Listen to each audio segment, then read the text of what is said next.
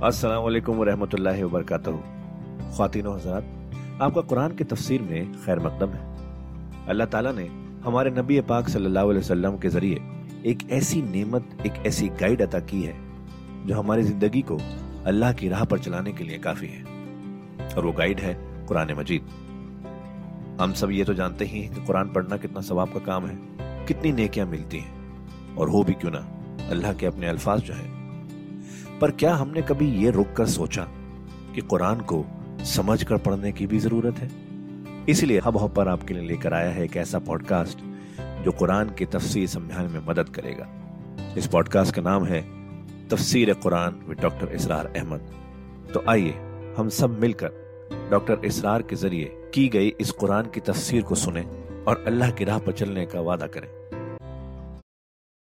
जालिकल यालमा ये जुमला जो है इसके बारे में बहुत से अकवाल है कि ये किसका कौल है। एक कौल ये है कि ये जुलेखा ही का कलाम अभी चल रहा है। ये इसलिए कि वो उसको मालूम हो जाए, यानी हज़रत यूसुफ अलैहिस्सलाम को, इन्नी लम अखुन हो बिलगैब क्योंकि हज़रत यूसुफ उस वक्त वहाँ मौजूद नहीं थे। उनकी गैर मौजूदगी में इसने अपने गुनाह का इकरार किया है कि मैंने उसके साथ खयानत नहीं की है। अब भी हो सकता था कि वो फिर कोई बकवास करती और गलत बात कहती लेकिन नहीं लम अखुन हो मिल गैब ताकि यूसुफ के इल्म में यह बात आ जाए कि मैंने यहाँ उसकी गैर मौजूदगी में कोई खयानत नहीं की है। वन अल्लाह कैदल खायन और यकीन अल्लाह ताला जो है, खयानत करने वालों की चाल को कामयाब नहीं करता। वमा उबर नफसी। और ये कि मैं अपने आप को कोई बहुत ये नहीं समझती कि मैं मुझसे गुनाह सरजद नहीं हो सकता, मैं अपने नफ्स को बड़ी नहीं कहती। इन नफ्स अला मारत बिस्सू। नफ्स जो है इंसान का, वो तो बदी का हुक्म देता ही है। इल्ला मारहम रबी सिवाय इसके कि जिस पर अल्लाह का रहम हो गया हो। इन रबी गफूर रहीम। यकीन मेरा रब जो है बहुत गफूर और रहीम है। एक तो ये तर्जुमा है इस राय के मुताबिक ये सारा कलाम जो है उसी जुलेखा का है। असल में इसी एतबार से हमारे यहाँ वो जो किस्सा गो है यूसुफ जुलेखा के किस्से हैं। उनमें तो फिर माई जुलेखा को बहुत वलीउल्ला बना दिया गया है। और कोई ऐसी बात भी नहीं, हो सकता है कि इस पूरे दौरान में वो इश्क मजाजी जो है उसका, वो इश्क हकीकी में तब्दील हो चुका हो और हकीकता हिदायत पर आ गई हो।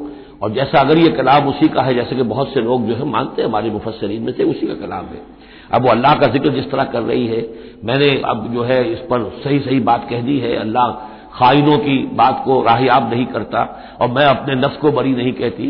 यकीन नफ्स जो है वो तो इंसान को बदी का हुक्म देता ही है। इल्ला मा रहे बरबी एक राय यह है कि उसका कौल तो खत्म हो गया। अना रावत तो व नफ्स ही व इन सादकीन। इसके बाद यह कौल हज़रत यूसुफ का है कि मैंने ये क्यों चाहा? मैंने ये चाहा कि मेरी सफ़ाई हो जाए और ये सारा मामला खुल जाए। मैं ये नहीं चाहता था किसी और की बेइज्जती हो, किसी और की इज़्ज़त के पर्दे चाक हो।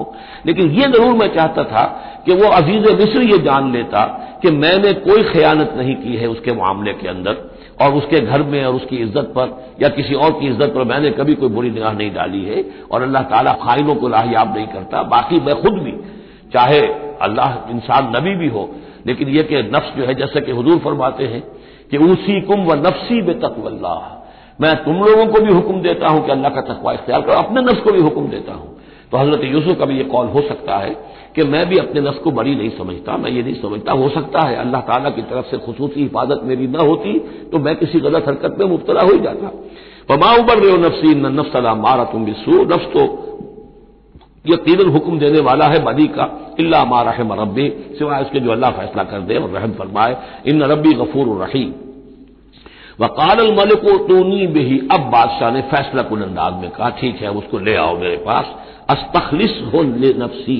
उससे तो मैं अपना खास मुसाहिब बना लूँगा। बादशाहों के मुसाहिबीन खसूसी होते थे, जो बहुत वक्त उनके साथ गुजारते थे, उनके साथ ही करीब रहते हों। फलम्मा कल्लम हूँ तो अब जब हज़रत यूसुफ आ गए दरबार में, और बादशाह ने बात की उनसे, काला इन नकल यौम लदैना मकीन अमीन।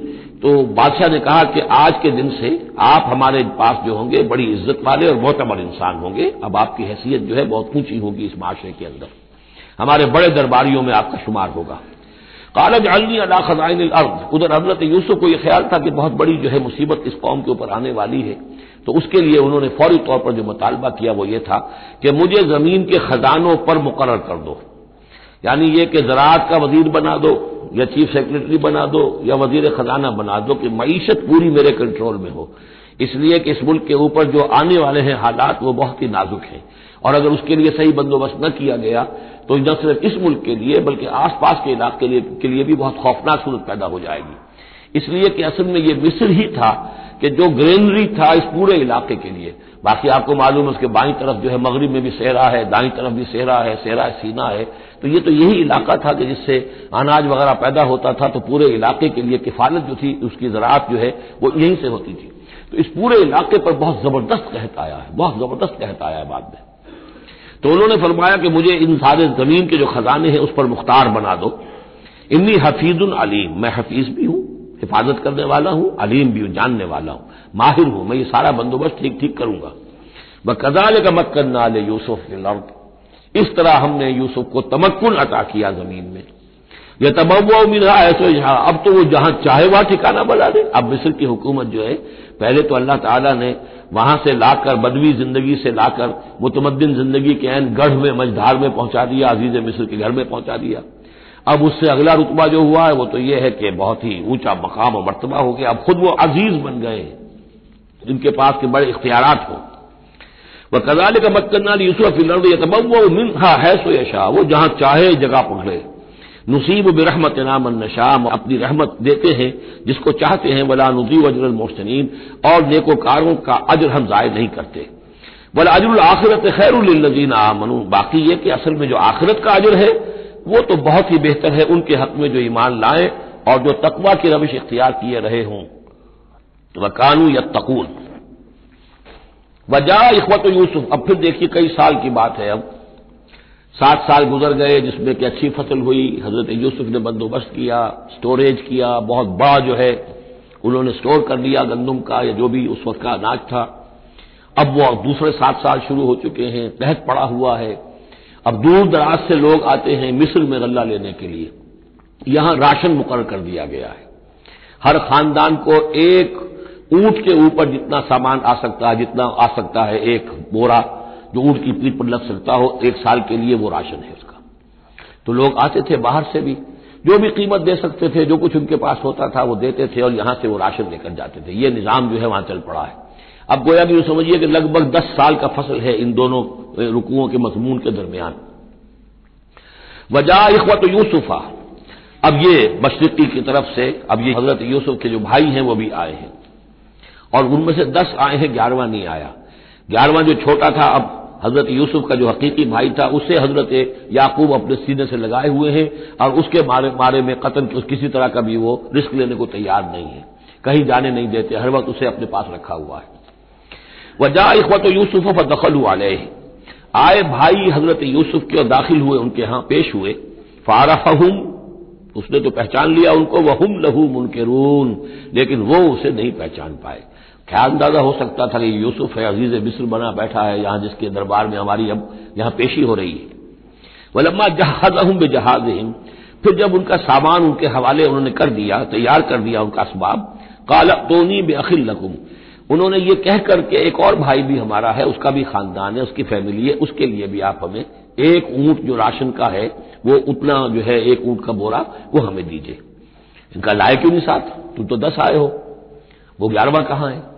अच्छा अगर है तुम्हारा ग्यारहवा भाई, एक अलग फैमिली है तो एक और ऊँट, एक और राशन जो है, एक और फैमिली का मैं तुम्हें दे देता हूँ। लेकिन अब जब आओ तो उसको साथ लेके आना।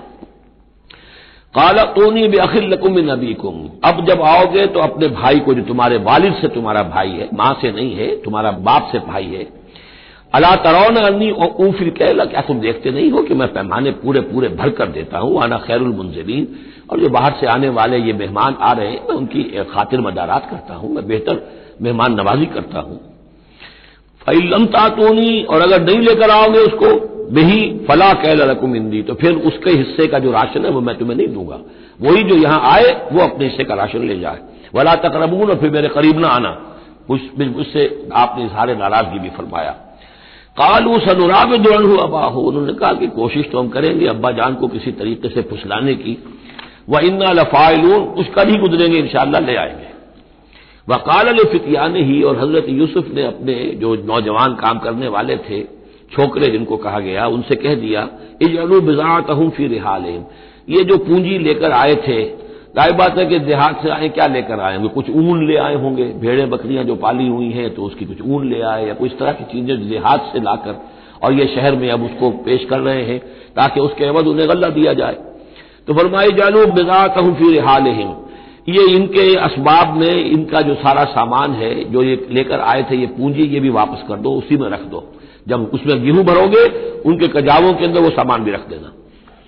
लाल लहम यारिफून नहा ताकि वो पहचाने उसको और मेरे उस एहसान को समझे जाकर इधर कलब इलाहिम जबकि वो अपने अहलो अयाल में वापस पहुँचेंगे लाल लहम यरजून तो शायद कि फिर वो मेरे इस एहसान को को भी मानते हुए फिर वो दोबारा आए।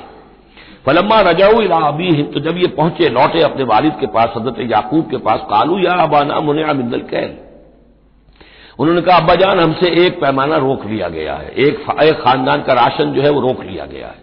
फारसिल माना अखाना। तो अब आइंदा जो है आइंदा साल हमारे साथ हम हमारे भाई को भेजिए नकतल ताकि हम उसकी भर्ती भी ले आए उसका राशन भी ले आए। वह इन्ना लहू हाफिज और हम उसकी पूरी हिफाजत करेंगे। काल हल आमनुकुम अलह हज़रत याकूब ने फरमाया, क्या मैं तुम पर एतबार करूँ उसके बारे में? हल आमनुकुम अलह कमा अमीन तो कुम अला अखी करूँ। क्या उसी तरह तुम्हारे ऊपर मैं एतबार कर लूँ? जैसे कि मैंने उसके भाई यूसुफ के बारे में तुम पर पहले जो है वो एतबार किया था। फल्लाह खैर हाफिजा, वैसे तो अल्लाह ताला ही है बेहतरीन मुहाफिज वह हुआ अरहमराहिमीन और वही है तमाम रहम करने वालों में सबसे बढ़कर रहम करने वाला। वलम्मा फतहू मताहू वजदू बेदात अहम रुद्दत रही जब उन्होंने अपना सामान खोला कजावे खोले तो उन्होंने ये देखा कि उनकी पूंजी भी उन्हें लौटा दी गई है, जो उन्होंने कीमत के तौर पर दी थी।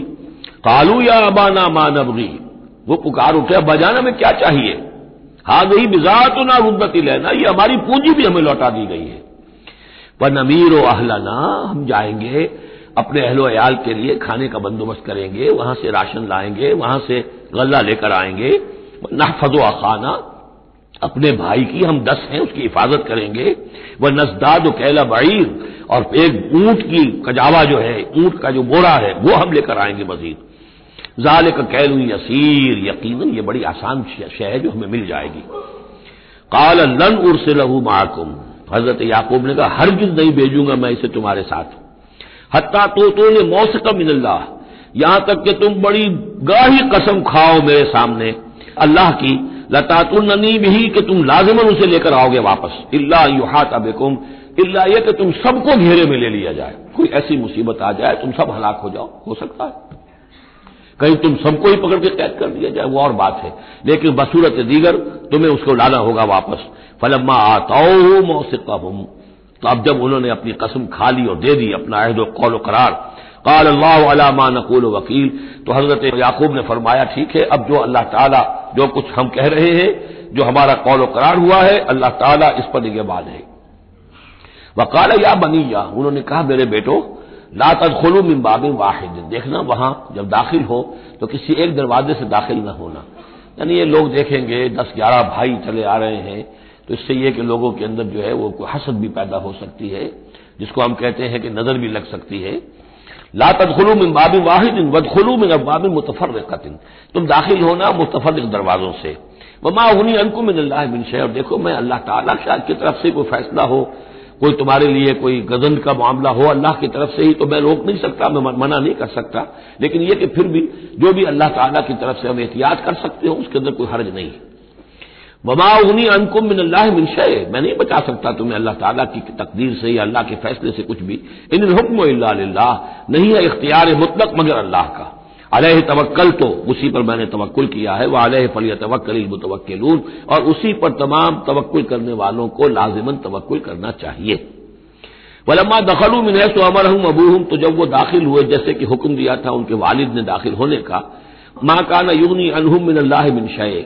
याकूब अल्लाह ताला की किसी भी फैसले से, अल्लाह ताला की तरफ़ से आने वाले किसी भी आजमाइश या मुसीबत से उन्हें बचाने वाला नहीं था। इल्ला हाजत फ़ी नफ्स यूसुफ कदा हाँ एक ख्याल याकूब के दिल में पैदा हुआ और उसने उसको पूरा कर लिया। यानी ये तदबीर के दर्जे में ये बात कर ली कि एक दरवाजे से दाखिल न हो अब वाब मुतफरका से दाखिल हो। वह इन्नू लजू इल्मा अल्लम ना हो यकीन वो साहिब इल्म था याकूब। उस चीज़ के एतबार से जो इल्म हमने उसे दिया था, वलाकिन अक्सर नासलामून लेकिन अक्सर लोग जानते नहीं हैं। वलम्मा दखलू अला यूसुफा, अब वो हज़रत यूसुफ के यहाँ फिर पेश हो रहे हैं। आवा इलह अखा हो अब उन्होंने अपने भाई को बिन यामीन को अपने पास बुला लिया। काला इन्नी अना अखूक, और खुफिया तौर पर उसको बता भी दिया, अपनी आइडेंटिटी रिवील कर दी। मैं तुम्हारा भाई हूँ, यूसुफ हूँ। फला तब तक इस बेमा कानू या मलून तो जो कुछ ये लोग, ये बड़े भाई करते रहे हैं, अब उसकी तरफ़ से खमगीन मत हो, यानी तुम्हारे अब दिलंदर दूर हो चुके, सख्ती के दिन खत्म हो गए। अब अल्लाह ताला ने मुझे जिस मकाम पर पहुँचाया है, अब तुम्हें भी मुझ तक पहुँचा दिया है, लिहाजा अब कोई रंज और गम नहीं। फलम्मा जहादहम जहाज़ फिर अब दोबारा जब उनका सामान तैयार कर दिया, बोरे भरे गए, गल्ला जो है भर दिया गया। जाल शिकायत फिर अहल अखी है। तो हज़रत यूसुफ अलैहिस्सलाम ने एक प्याला जो था, वो यूँ समझिए जाम था, सोने का बना हुआ, जिसमें कि बादशाह शराब पीता था। जाल शिकायत फिर अहल अखी तो पीने का वो प्याला जो है वो अपने भाई बिन यामीन के बोरे में रख दिया। सुम मुआजना मुआजन फिर एक पुकारने वाले ने पुकार लगाई अय तो हलवीर ए काफले वालो इन नकुम लसारकून। अब वो चल पड़े हैं, काफला चल पड़ा, पीछे से आवाज़ दे रहा है, तुम लोग तो चोर हो। कालू वाकबलू अलहम।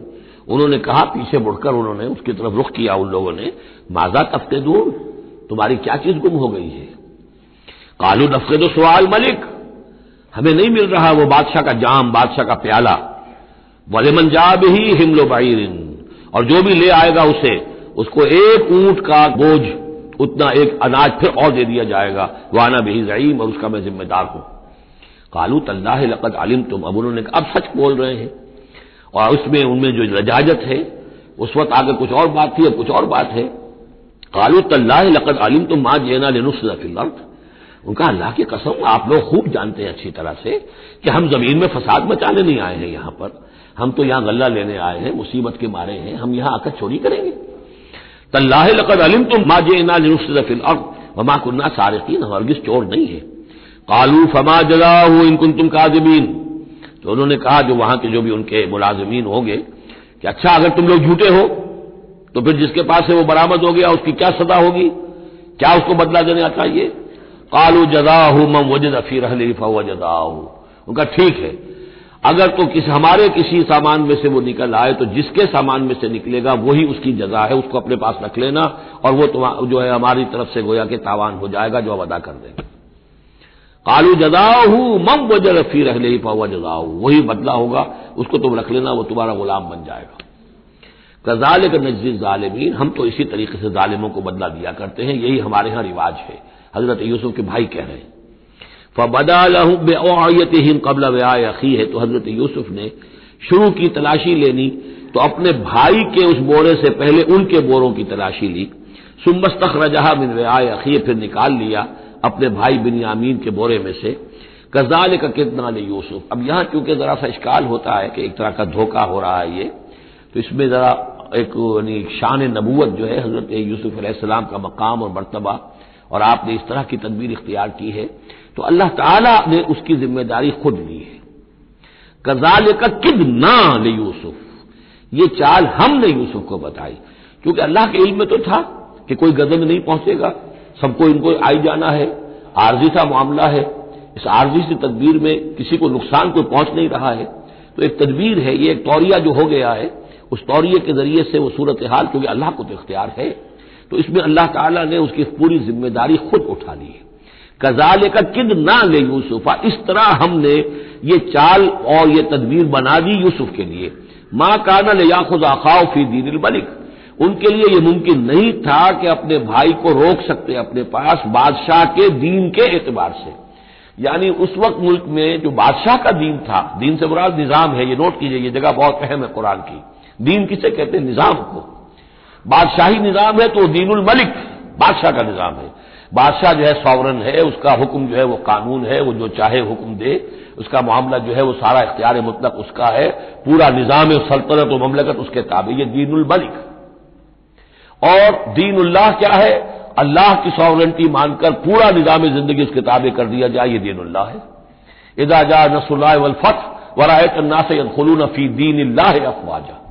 तो दीनुल मलिक और दीनुल्लाह, और आज का दीन कौन सा है? दीनुल जमहूर। पॉपुलर सॉवरेंटी हाकमियत आवाम की। वो अपने नुमाइंदों से जो चाहे कानून साजी करें। जिस चीज़ को चाहे जायज़ करार दे दें, जिस चीज़ को चाहे नाजायज करार दे दें। ये दीनुल जमहूर है, जो कुफर है, शिरक है। दीनुल्लाह है इस्लाम, कि अल्लाह की सॉवरेंटी हाकमियत उसकी, मुसलमानों की खिलाफत। कानून जो है, अल्लाह का। अलबत्ता जहाँ अल्लाह की तरफ़ से कोई वाज हुक्म नहीं है, वहाँ मुसलमान बाहमी मशवरे से, मुबाहात में से किसी शय को इख्तियार करने में चाहे मेजोरिटी वोट के ज़रिए से फैसला कर ले, कोई हर्ज नहीं। यह दीनुल्लाह होगा। तो ज़ाहिर बात है कि मिस्र में तो निज़ाम था, बादशाह का निज़ाम था, उसका कानून था। और हज़रत यूसुफ जो बादशाह नहीं थे। उस कानून को वो बदल नहीं सकते थे। वो जो भी इख्तियार था उनका अपने खास शोबे से मुतल था। वो ज़रात का शोबा था या खुराक का शोबा था, उसमें तो मुख्तार मुतलक थे। लेकिन ये कि वहाँ का कानून और दस्तूर जो था, उसमें दखल अंदाजी नहीं कर सकते थे। ये बाहर के लोगों को वहाँ रोकना उनके लिए मुमकिन नहीं था। कजाल का कितना ले यूसुफा? माकान ले या खुदा खाह फ़ी दीन मालिक। उनके लिए मुमकिन नहीं था कि अपने भाई को बादशाह के कानून और निज़ाम के तहत अपने पास रोक सकते। इल्ला यशा अल्लाह सिवाय इसके जो अल्लाह चाहे। अल्लाह ने यह तदबीर इख्तियार की और इसके से बिन यामीन खुद उनके भाइयों के मुँह से यह लफ्ज निकल गया। और ज़ाहिर बात है यह भी अल्लाह ताला के उंगलियों के माबेन है तमाम इंसानों के दिल। जिसे चाहता है, फेर देता है। कि ठीक है, जिसके कजाबे में से और जिसके बोरे में से निकल आए वो प्याला, बस उसी को रख लेना। तुम लिहाजा उनके कहने के मुताबिक अब बिनियामीन हज़रत यूसुफ के पास रह गए। तो खातिन हजरात, ये था आज का एपिसोड। अभी तफसीर बाकी है।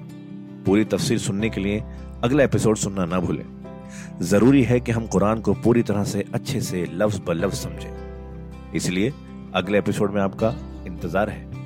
सुनते रहिए ये पॉडकास्ट जिसका नाम है तफसीर कुरान विद डॉक्टर इसरार अहमद सिर्फ़ हब हॉपर पर।